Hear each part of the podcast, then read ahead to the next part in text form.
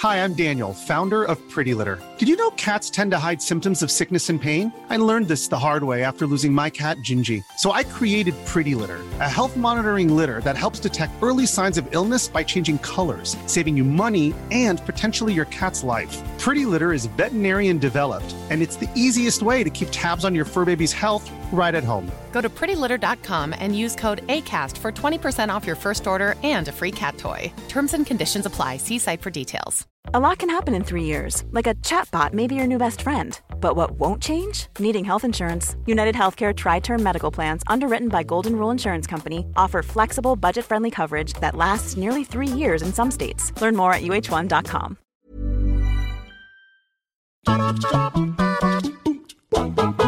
Hello there, everyone, and happy Hump Day. We're here today. I'm joined with Josh. Where's Scott? We don't Hello, know. Ben Roy. Where's Scott? Do you know where he is? I think he's playing like Toy Story 3 or something daft like that. Probably getting killed on Demon's Souls, actually. I'm Yeah. almost certain that's what he's doing right now. One day he'll be that game. I tell you what, he's not playing though. he's not playing Fallout 76, which we're here No. today to talk to everyone about. So, Big Todd has recently had an interview with certain people around the web, and Josh, you've got some quotes today that we're going to sort of go off and go, hmm, did you really think that was a good idea in the first place, Mr. Fallout people? Who knows? Yeah, essentially, uh, Todd Howard, like you said, Bethesda's Todd Howard, if you don't know. Somehow, even though he's like one of the biggest names in the gaming industry, Uh, he has been um, talking. Ah, yeah, Phil Spencer's Todd Howard now, not Don Mattrick. Um, he's had uh, a sit down with The Guardian and gave an interview with The Guardian, essentially talking about, you know, his career, about Fallout 76 in particular, and about the Elder, the future of the Elder Scrolls, the future of Starfield, the future of the company he's obviously associated with. And he's actually revealed quite a lot of interesting tidbits that I want to get into. But first and foremost, the big takeaway, and the thing that we've titled this whole thing around, is that he has admitted that Fallout 76 finally was a bit of a letdown. In fact, the direct quote was, We let a lot of people down. This actually comes after an interview that he did last year where he kind of openly addressed the issues with the game as well. And he said that, you know, he realizes why some people were disappointment. He he realizes that they did make some mistakes, but it's it's nice that we're this far out from Fallout 76's launch and the devs are kind of starting to be a little more frank about the realities of that game because they're obviously very confident in its future. Like Todd, even in this interview, kind of reiterates that Bethesda as a company, they've got to keep working on multiplayer games, they've got to keep working on Fallout 76 in particular, and try to get players back and give the players there that are there, you know, something to enjoy, something meaty to chew on, and kind of fix the mistakes. For me, it's potentially too little too late, but throughout this entire conversation, actually, every single quote that I would definitely will read out, I promise you, uh, he, he sounds promising. It makes me more excited about the future of Bethesda than I have been in a long time. But I know you've been playing Fallout 76 recently, Ben Roy. I think you've stopped since. But what, what was your opinion going into it in 2020 as a new player? Uh, so my opinion was it was on Game Pass and I already paid for that service, so I might as well delete a few games and give it a go. Uh, trying like the that. game, it started off to feel like a Fallout, but I get why people thought it was dead. I mean, I never got to feel feel the game or see the game without NPC, so there was kind of that Fallouty ish going on. But after a couple of quests in, it started to just feel a bit. I mean, it, it totally fits the scene, right? Because like it's just set mm-hmm. after first first lot of people coming out of the vault, but maybe it was just a bad setting and a bad idea altogether. Like we we know that they didn't have no NPCs for that reason. They probably had no NPCs because they just didn't want to put them in there, or they just wanted Yeah. machines and computer terminals to work off. But yeah, it would just after a while it fell apart for me, and there were some quests where you do them with a friend, but they, your friend doesn't get the credit for them or complete them, so you got to do them twice, and if it was built around being a multiplayer game, it should have really incorporated that. And it is now. Um, it never made the jump to Xbox Series S for me. It's on my Xbox One original in the cupboard. And Really? There, there it will remain on that hard drive in the cupboard as I bury this Xbox somewhere, somewhere outside the city, and then I will leave it for hundred years for someone to uh, dig up. I like that. An awful time capsule. You'll just leave Fallout 76 installed, know the games, and someone's going to get that, and that's going to be the thing they remember us by 100 years later. It's funny that you should mention the thing about playing the game with friends, but it almost not feeling like you were playing the same game because they didn't get the credit for the missions and stuff. Because Todd was talking about, you know, whether or not they were going to incorporate multiplayer into, you know, follow-up games and how they kind of and how people played Fallout 76 essentially. And he said, um, "quote." We have found that even if it's multiplayer, whether it's Elder Scrolls Online or Fallout 76, a large number of our players want to play it like a single player game and not have the other players distract from it. Games handle multiplayer in different ways, and I think it all has merit. So that kind of like backs up what you said there, where it's yeah. kind of like this half step measure where you can play it solo because even if you have friends, they don't really impact it. And that's kind of like the confusing thing with Fallout 76 as a whole, at least for me, like it's almost it doesn't want to fully commit to being this big multiplayer thing, but it also kind of you know is too far removed from the single player experience that we love that it doesn't satisfy that itch either. At least that's the vibe I get from it, at least in its current form. I know it might be better now. And if you die, there's no really sort of states because it doesn't reset the world and you go back because obviously people are in that world. So what it does, it just plops you a little bit away from where you just had the fight. You lose some gear, but you can grab it if you go back and kill the rest and like yeah. that if that continues normally someone who's level 4 million comes across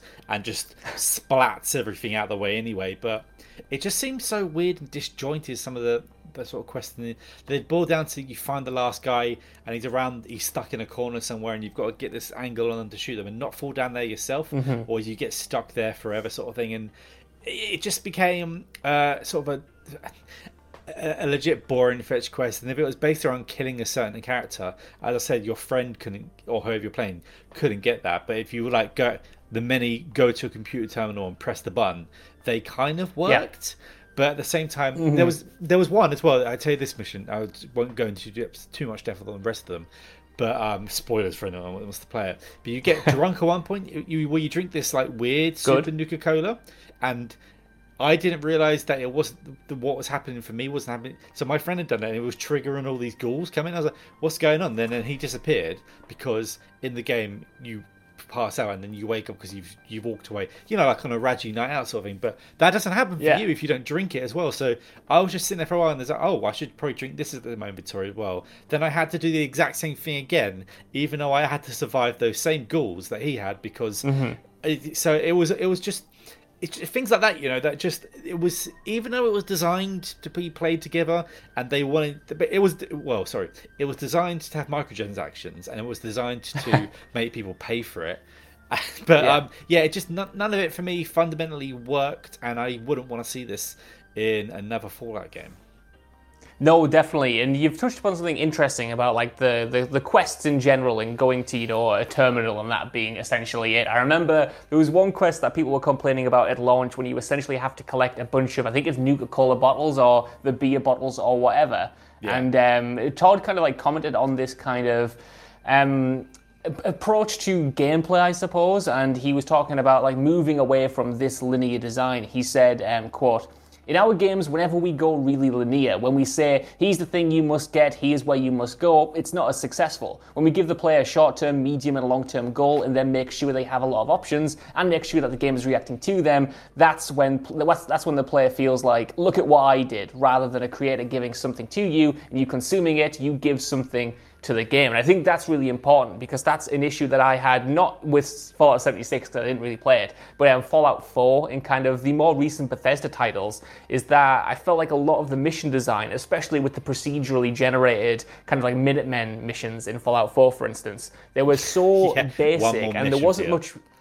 Yeah, yeah, yeah. It was, it was so basic and there wasn't much to them. Like the whole enjoyment or the whole experience was literally just doing the objective, doing the thing, killing X amount of people, or you know, freeing someone or something like that. And the reason that I love Bethesda games isn't for that kind of design. It's not about the experiences being made up of a bunch of different missions. It's about that sense of exploration. It's about the sense of I have options. I can put some points into charisma. I can talk my way through this, or I can sneak through it, or I can do whatever. And I felt like, again, with Fallout 4, even though I do genuinely love Fallout 4, that was for me like the beginning of them moving away from that. Like charisma in that game, it's still kind of useful, but you don't really have the same option to complete missions that you did in previous titles, and that goes with pretty much all of the stats in that game. There's often one ideal outcome or one ideal scenario that the game kind of forces you into taking. So this is really promising to me if they're going to try to get away from that, like that is that makes me more excited about Starfield and um, The Elder Scrolls 6. Yeah, because I think Fallout 4, if you just max that intelligence and say did like 80 on lockpick, you could pretty much do the game like without yeah. ever really having a bit of a fight. But yeah, like for me, it was always the, the exploration for Fallout, which is why which drew me in. Like say, especially Fallout Three, man, going into those, and then New Vegas as well, going into those vaults and finding mm-hmm. what had happened and how this vault had gone wrong and what the test was here, and then finding these stories. Like this is something that Fallout 76 could have done. They could have planted things around the environment to tell stories like inanimate objects like they did with so many other games but it just didn't here yeah. at all. And like sure it was their biggest map ever but that means there was even less in it sort of thing. It just sort of like felt so sparse and like, again like i will never like, i don't think every open world needs a fox around every corner to guide you somewhere. Yeah. But like at the same time like uh, especially again when you're primarily on foot like it should have at least they should at least design a bit a bit more like sort of like so you're being guided and there's like uh, bread breadcrumbs trails around to do sort of thing like that. Even like even when the sections of the world get nuked. Like I experienced that mm-hmm. at one point. That that just basically spawns a giant boss, and it wasn't really it wasn't real. And the, the, the, half the enemies were invisible for my friend until he was walking around, and then this giant like Brock Lesnar style thing was there, and I heard him scream, and I was like, "What's going on?" Around the corner, and then all you had to do then was hide behind a metal link fence, and because there's no no objects in that game really get destructed, you were kind of fine because it was just running at you the whole time. You would just shoot it. Yeah, I think you've again you've um, segued very nicely into the next and final quote where Todd was talking about I don't know. It's almost like have you read this before we did this, Roy? It's almost like uh, you know what's coming next. But Todd was on about um, essentially the scale of the games, and he was talking about when going forward, he wants to see less people chasing like these bigger than ever worlds, like scale over everything else, and more about like reactivity. In fact, he said, "quote I think chasing scale for scale's sake is not always the best goal." And again, I think that had crept in with Fallout 76 and even Definitely. Fallout 4 to an extent, like I said, where the worlds were getting getting big because they were almost in a competition with people like, you know, CD Projekt Red and The Witcher, or even Just Cause, which obviously prides itself on having the biggest ever open world. And I feel like this is a very valuable lesson to learn that bigger isn't always better. You could have like the biggest map in the world, and if you've got nothing interesting to do in it and nothing interesting to see, as is the case with Fallout 76 and the lack of that environmental storytelling, then it kind of becomes pointless. You could have used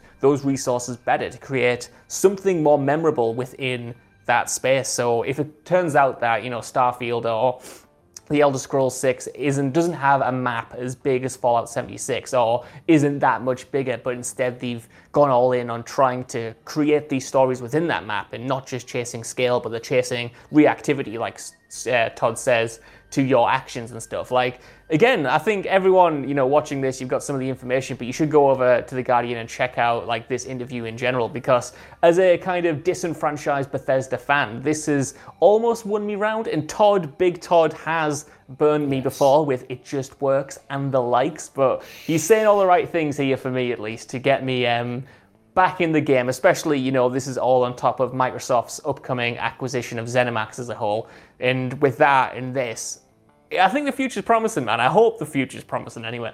Yeah, I mean, if if Bethesda plant a new single player Fallout game, or whenever we get Starfield or the Elder Scrolls, like, I mean, I I can't help it. It's gonna be money on the table that they're gonna have my money. But like, again, if they try to do another one of these sort of like these get these let's just make it massive and fill it with humans and i'm not going to be sort of down for it and like yeah. i think we touched on this before like maybe the podcast but like you can't how what is even starfield to be like is it going to basically basically be like an outer world where you're on a ship or a space station yeah. and you go to planets like and then are they going to this is why it's good because i hopefully they don't go well let's make this a let's make four Fallout maps because each each planet is just another map like you would get in the original games. Like Yeah. that that's something that could get so dangerous, and you could see like one of them being re- really rejected and have like nothing in sort of thing. So yeah, I just it sounds like we're all going in the right direction, but whenever you see Todd speak, there's no emotion on his face.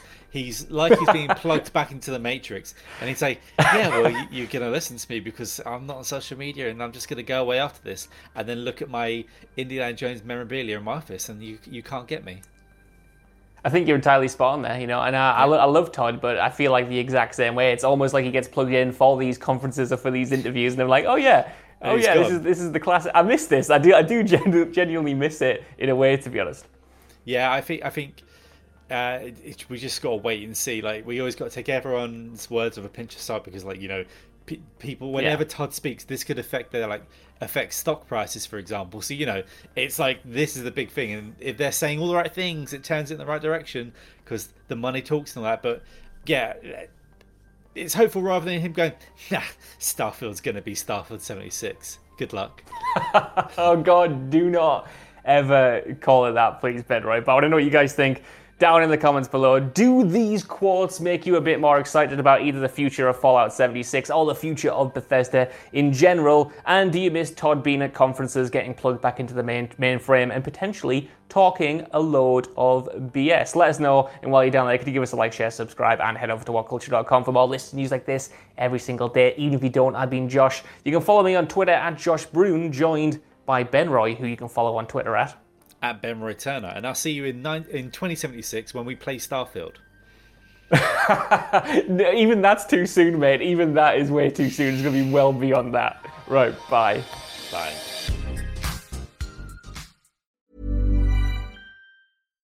Hi, I'm Daniel, founder of Pretty Litter. Cats and cat owners deserve better than any old fashioned litter. That's why I teamed up with scientists and veterinarians to create Pretty Litter. Its innovative crystal formula has superior odor control and weighs up to 80% less than clay litter. Pretty Litter even monitors health by changing colors to help detect early signs of potential illness. It's the world's smartest kitty litter. Go to prettylitter.com and use code ACAST for 20% off your first order and a free cat toy. Terms and conditions apply. See site for details. Even when we're on a budget, we still deserve nice things. Quince is a place to scoop up stunning high-end goods for 50 to 80% less than similar brands. They have buttery soft cashmere sweaters starting at $50, luxurious Italian leather bags, and so much more. Plus, Quince only works with factories that use safe, ethical, and responsible manufacturing. Get the high-end goods you'll love without the high price tag with Quince. Go to quince.com slash style for free shipping and 365-day returns.